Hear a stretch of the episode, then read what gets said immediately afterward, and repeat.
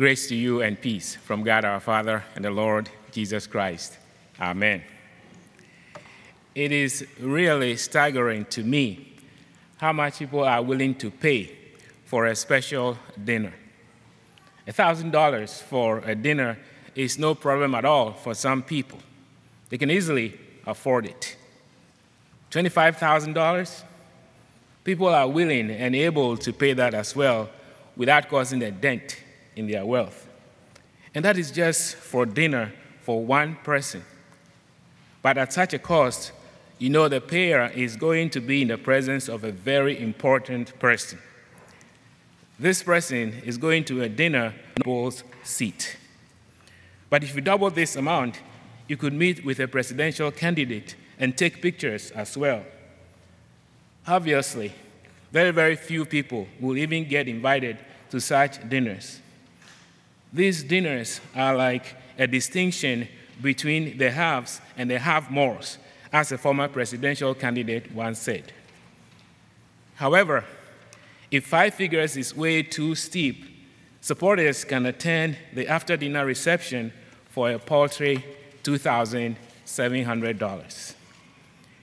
These numbers are from a couple of years ago, so it could conceivably be $100,000 today to have a dinner and snap pictures with a presidential candidate. It is estimated that the 2020 presidential election cycle cost $14.1 billion. Without a doubt, money is crucial in politics and is getting more and more so with every election cycle. Although the one with the most money does not always win the presidential election, we can say that the election is about money. Many have ended their campaigns because they could not raise enough money.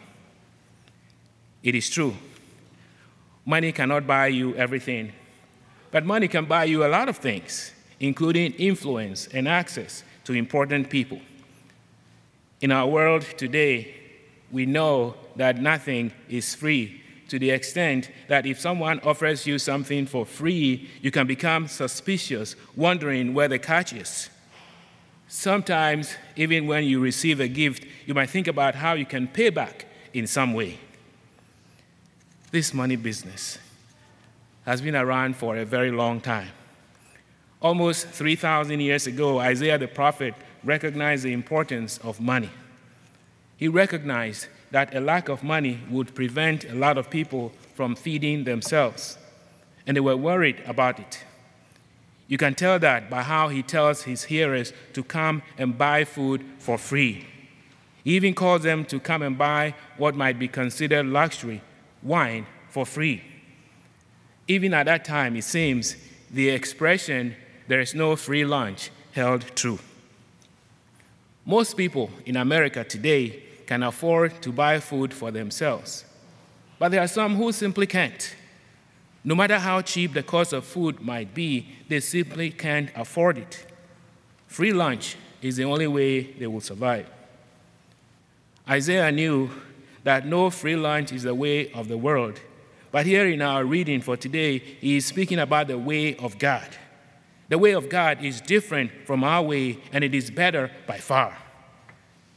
In the way of God, there is free lunch, absolutely free lunch for everybody.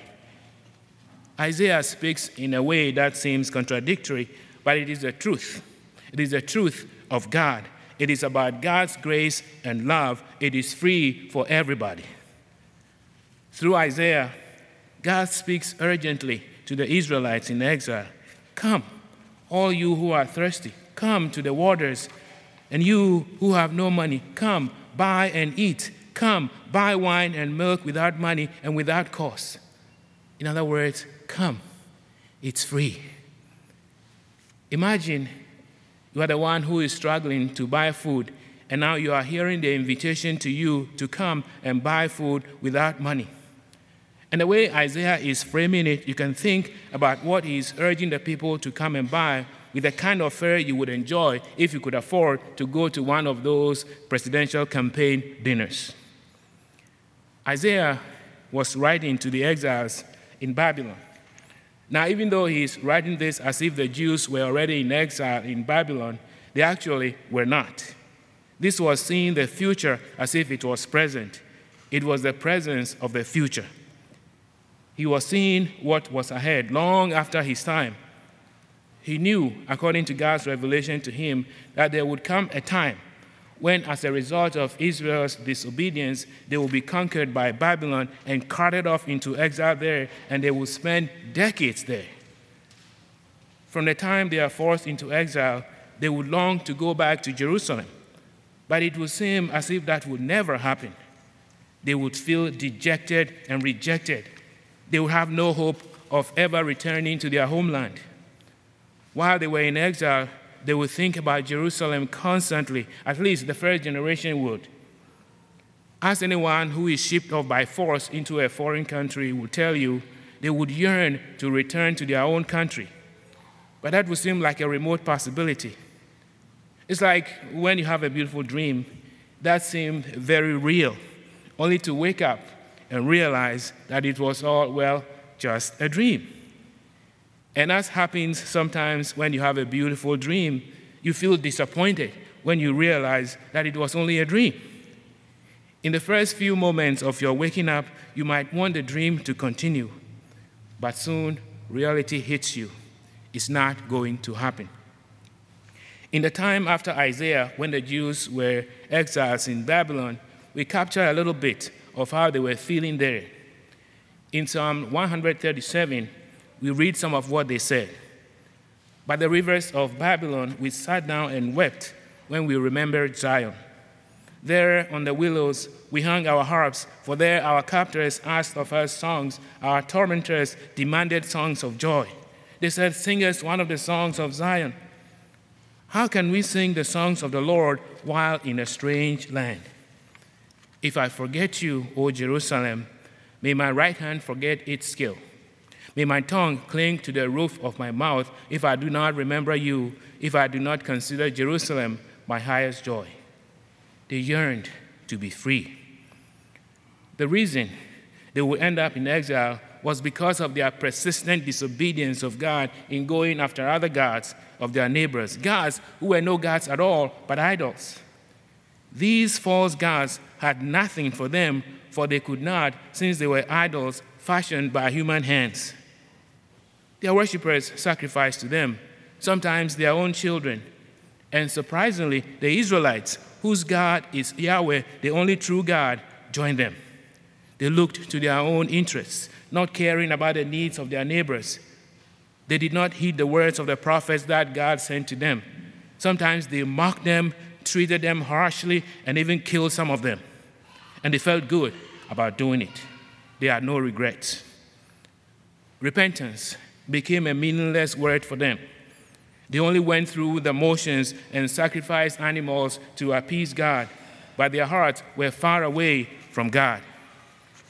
They had become God's people not because they had some special qualities that other peoples did not have, but because of God's own gracious love and actions and his promise to Abraham. God had directed them how to live as his people but they had taken his choice for them for granted and lived to please themselves. They rejected God by their actions. Those Israelites of old, how ungrateful they were. Such a thought might go through our minds when we read about them and how rebellious they became. It is easy for us to read about them in the Bible and all that God did for them, especially delivering them from slavery in Egypt, taking them across the Red Sea on dry ground, and settling them in the promised land of Canaan. They deserve to be in exile, we might think. Did you think about who else God has chosen and made his own?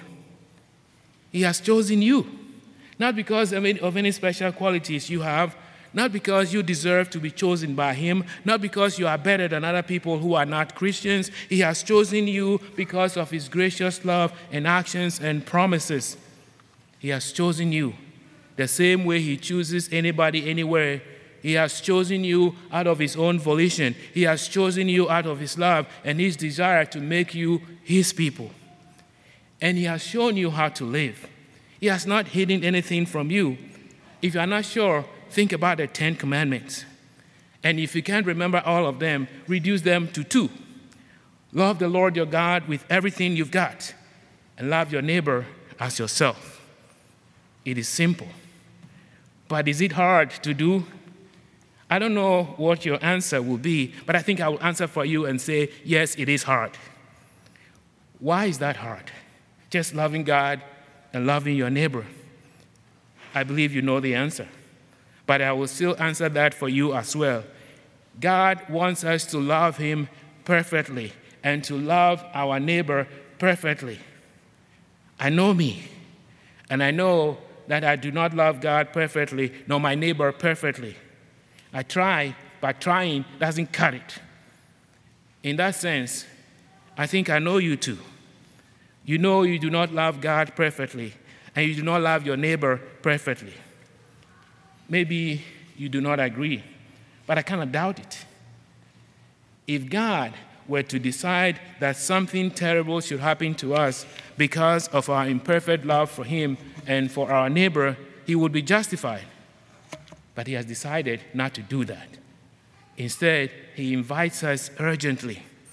What he said to the Israelites of old, he says to us, Come, buy the best, buy wine and milk, buy the best of the best for free. Come, it is free. What can you buy without money from God? Nothing. You cannot buy anything from God. Still, He invites you to come and buy. Come, it is free. Actually, it is priceless. What he is offering is more precious than anything we can imagine. Isaiah writes, Why spend money on what is not bread and your labor on what does not satisfy?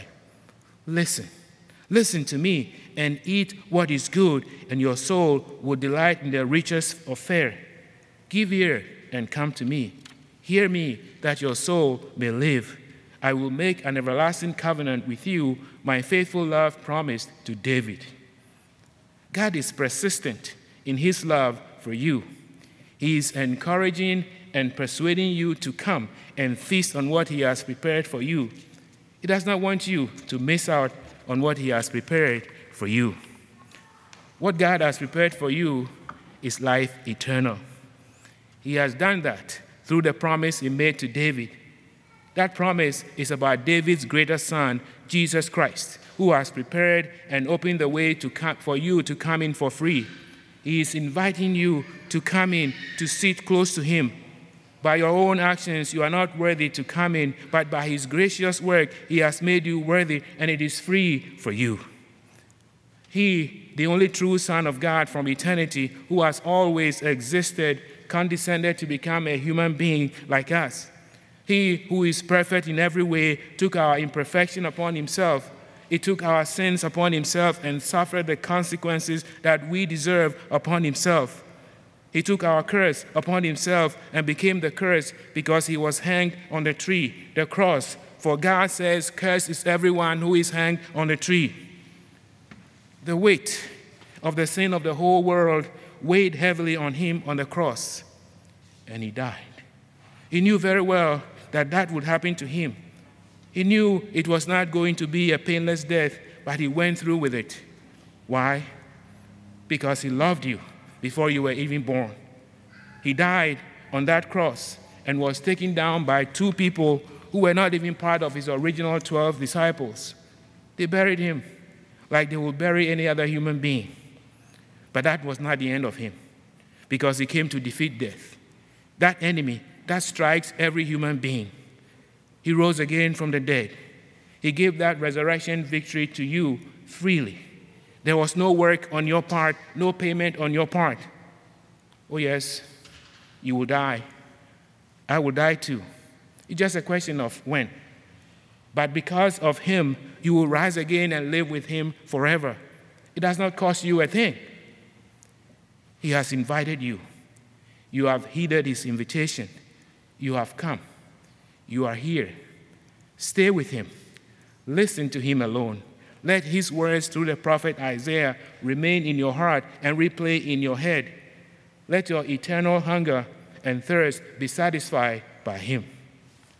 Here is invitation again. Come. All you who are thirsty, come to the waters. And you who have no money, come, buy and eat. Come, buy wine and milk without money and without cost. Come, it is free and it is for you. Amen.